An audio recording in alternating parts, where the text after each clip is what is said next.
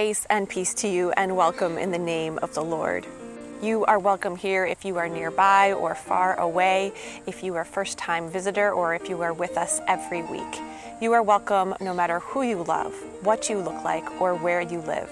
No matter who you are or where you are on life's journey, you are welcome here at the United Congregational Church. We're so glad that you're here to worship with us this morning. I have a couple of quick announcements. Um, first, in two weeks, uh, we will have our quarterly meeting, Sunday, September 20th just following worship. You will get a Zoom link in your email, and we're happy to provide you uh, with a number to call in if you prefer to call in on the phone. Please also uh, join us next weekend for our kickoff worship service um, for our first in person worship service since this pandemic begun. We are going to meet at the Town Landing in Little Compton uh, at 5 p.m. on Saturday, September 12th. We hope that you will join us if you are able. And now, without any further ado, let us worship God.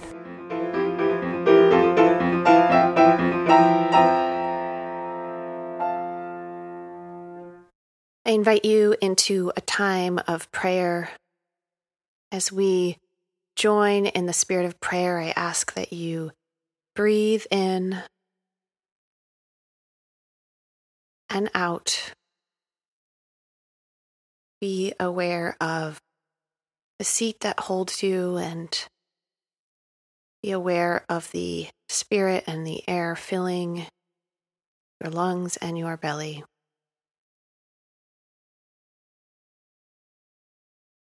Let go of anything that is distracting you and be fully present here with this community of God's people as we worship. God of glory, on the first day you began creation, bringing light out of darkness and loosing love on the world. On the first day, you began your new creation, raising Christ Jesus out of the darkness of death and breaking every chain. On this Lord's Day, grant that we the people you have made your own by water and spirit may rest in awe, wonder, and praise of you.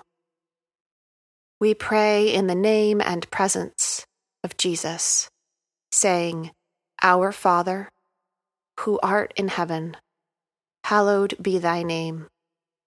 Thy kingdom come, thy will be done, on earth as it is in heaven. Give us this day our daily bread, and forgive us our debts, as we forgive our debtors. And lead us not into temptation, but deliver us from evil. For thine is the kingdom, and the power, and the glory for ever and ever. Amen.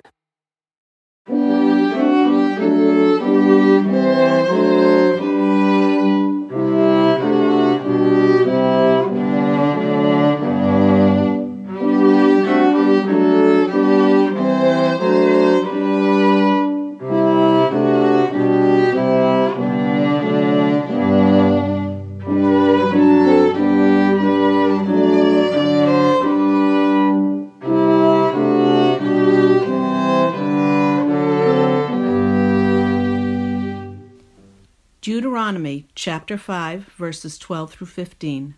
Observe the Sabbath day and keep it holy, as the Lord your God commanded you. Six days you shall labor and do all your work, but the seventh day is a Sabbath to the Lord your God. You shall not do any work, you or your son or your daughter or your male or female slave, or your ox or your donkey or any of your livestock, or the resident alien in your towns so that your male and female slave may rest as well as you. Remember that you were a slave in the land of Egypt, and the Lord your God brought you out from there with a mighty hand and an outstretched arm. Therefore the Lord your God commanded you to keep the Sabbath day.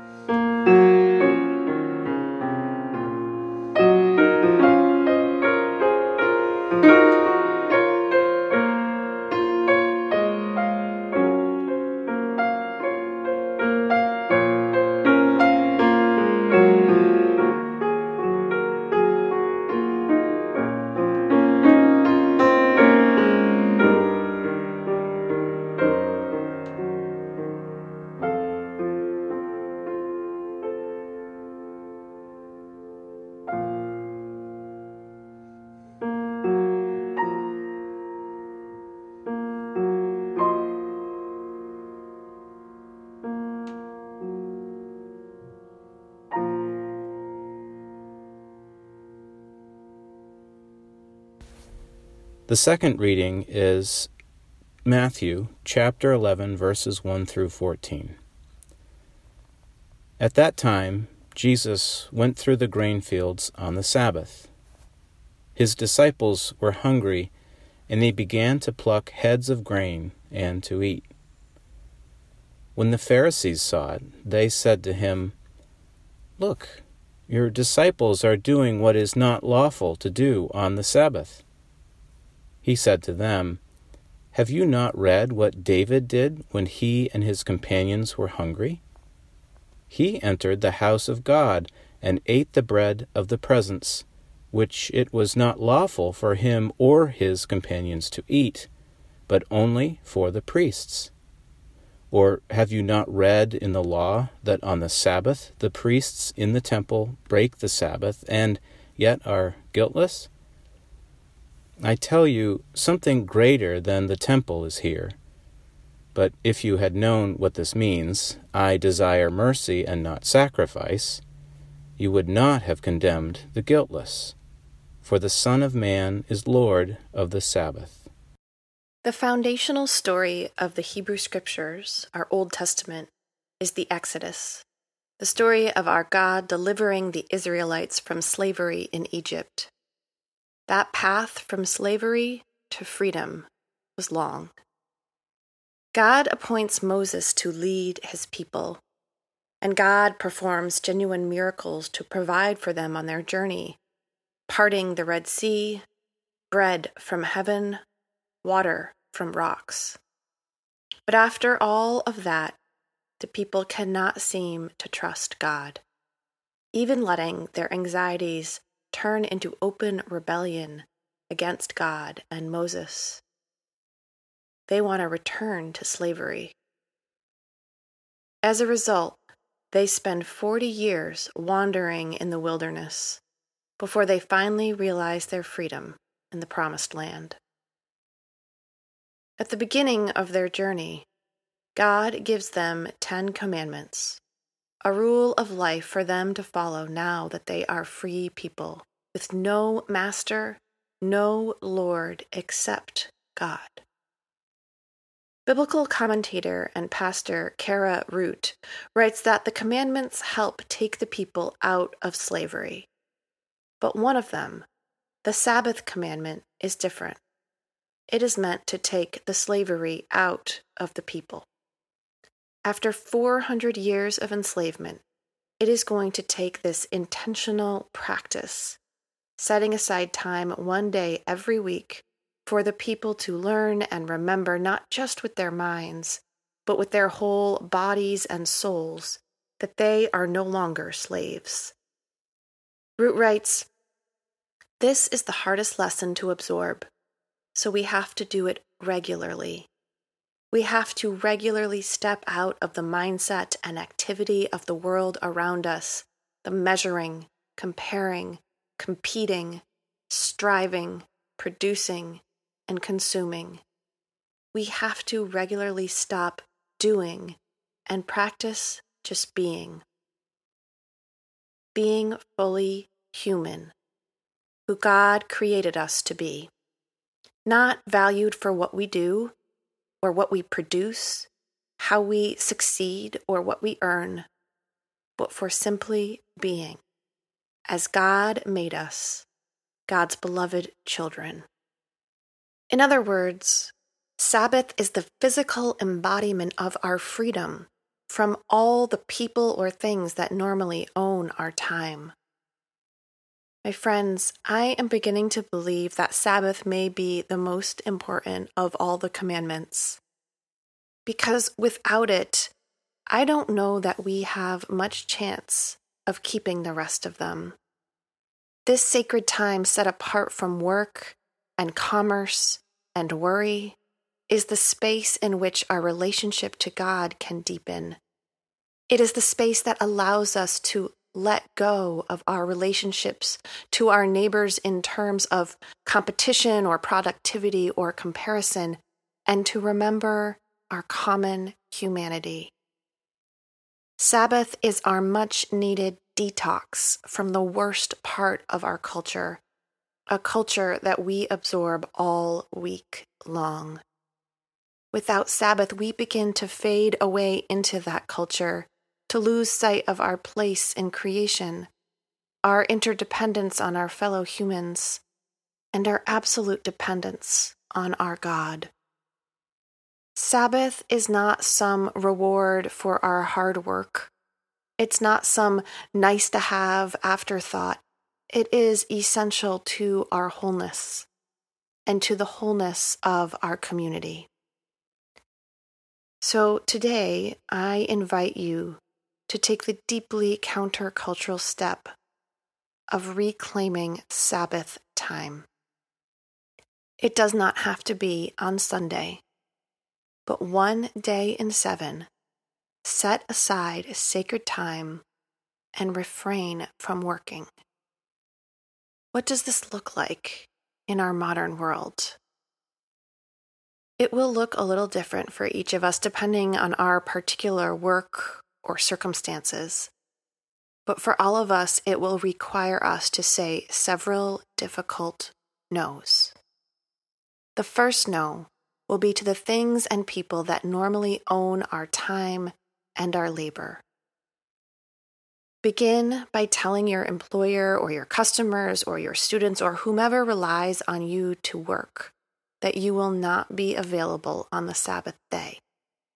Not just that you won't be physically present, because as we have all learned over these past six months, we can work just as hard, many of us harder, while being mostly or completely remote. I give you permission to blame me if it is helpful. Tell those that would own all of your time that your pastor has told you that your spiritual well being depends on you observing a Sabbath. Tell them you will not be checking email or your phone or your texts on that day. And then take a deep breath and say a prayer to God for strength. Now you have to follow through. Shut off your computer. Shut off your phone, close your email, your social media, anything that might possibly communicate to you that you are needed at work. Don't check. This will be very difficult. It will feel uncomfortable because the toxic culture around us will whisper that you are being self indulgent, lazy, but it's a lie. Sabbath is not a vacation, it is a religious observance that puts you in touch with God, your neighbor, and creation in ways that are life giving and soul saving and necessary. We have neglected this time for too long. It is hard to say no to the powerful culture around us that equates goodness with productivity. But that culture is a lie. And if we do not call it out, if we do not say no, it will own us. Once you have said this difficult no to your work, you have freed yourself from the onus of labor on the Sabbath day. The next step is to say no to the things that might require others to work on the Sabbath. Sabbath is not simply special time for some of us, it is a gift to all of God's children. It is an issue of liberation, a remembrance that we are not slaves. And in this remembrance is also a call to social justice, to demand that no one is a slave, that all people can receive the same rest. Not just the wealthy, all people. This is one reason that traditionally Christians and Jews would refrain from all commerce on the Sabbath. If you go to the supermarket to shop on your Sabbath, you are depending on someone else to work in order for you to rest. Or if you demand your employees, if you are a business owner and you demand that your employees work all seven days, but you take one day off, that isn't Sabbath either. Your Sabbath cannot happen at the expense of another. This is why the commandment specified that the day off was not just for the landowners, but the servants and the slaves, people of all ages and background, immigrants, foreigners, and animals. Last but not least, on the Sabbath, we say no to anything that might cause worry. It is meant to be a day of rest, prayer, and delight. And so, as much as possible, we want to create the conditions for that to happen. You know what causes you anxiety. If you know that watching the news or balancing your accounts or scrolling through Facebook increases your anxiety, and don't do them on your Sabbath. Now, if you're thinking that this is impossible, it's not. Devout Jews all over our nation do this every week. Their staffs, their bosses, their friends, their landlords learn over time that they are simply not available on that day. If they own a business, their customers know they will be closed on the Sabbath even when it is the best sales day of the year. And the more they enforce this time as sacred in spite of the culture around them, the more they say this time is off limits, the freer the day becomes for them. Because here is the gift Sabbath is not so much about what we are saying no to. Those no's are necessary boundaries to create the sacred time to say a resounding and joyful yes. Yes to praising God for all the blessings we enjoy.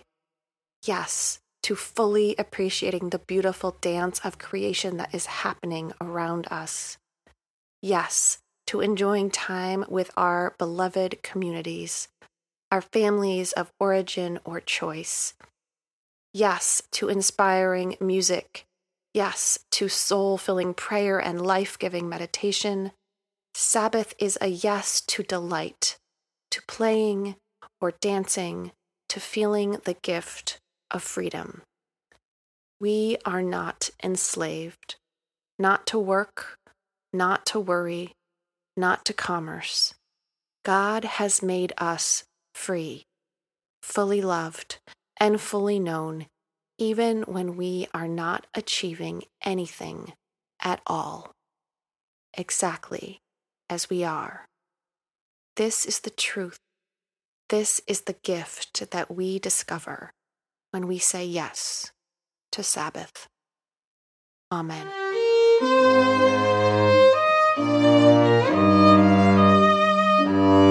Thank you for listening. If you'd like to learn more about our church, we invite you to connect with us on our website, www.ucclittlecompton.org. If you'd like to support our ministries, you can find a link to our online donation page in the show notes for this episode. We also invite you to share this podcast and leave us a rating or a review to help others find us. Our piano music is performed by Michael Bauman, and the horn and string music is performed by the Thomas family. In our church, it is our tradition to end every service with this simple blessing God be with you till we meet again. By God's counsel's guide, uphold you. With his sheep securely fold you. God be with you till we meet again. Go in peace.